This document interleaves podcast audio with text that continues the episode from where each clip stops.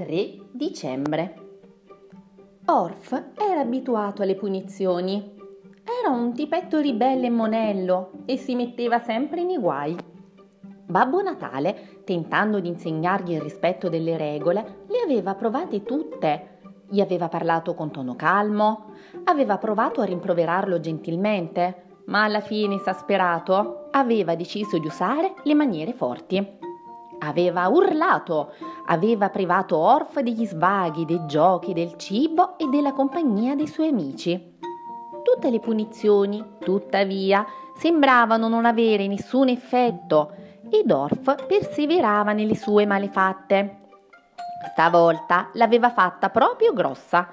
Aveva rubato, e questa era una cosa gravissima, una manciata di polvere volante dalla scorta personale di Babbo Natale per divertirsi, ne aveva cosparso un prezioso cavallino a dondolo, intarsiato e ricoperto di gemme, destinato alla figlia dell'imperatore del Giappone. Era balzato in sella ed aveva galoppato su e giù per i cieli, sorvolando città e cime innevate, inseguendo i volatili notturni e schivando nuvole temporalische.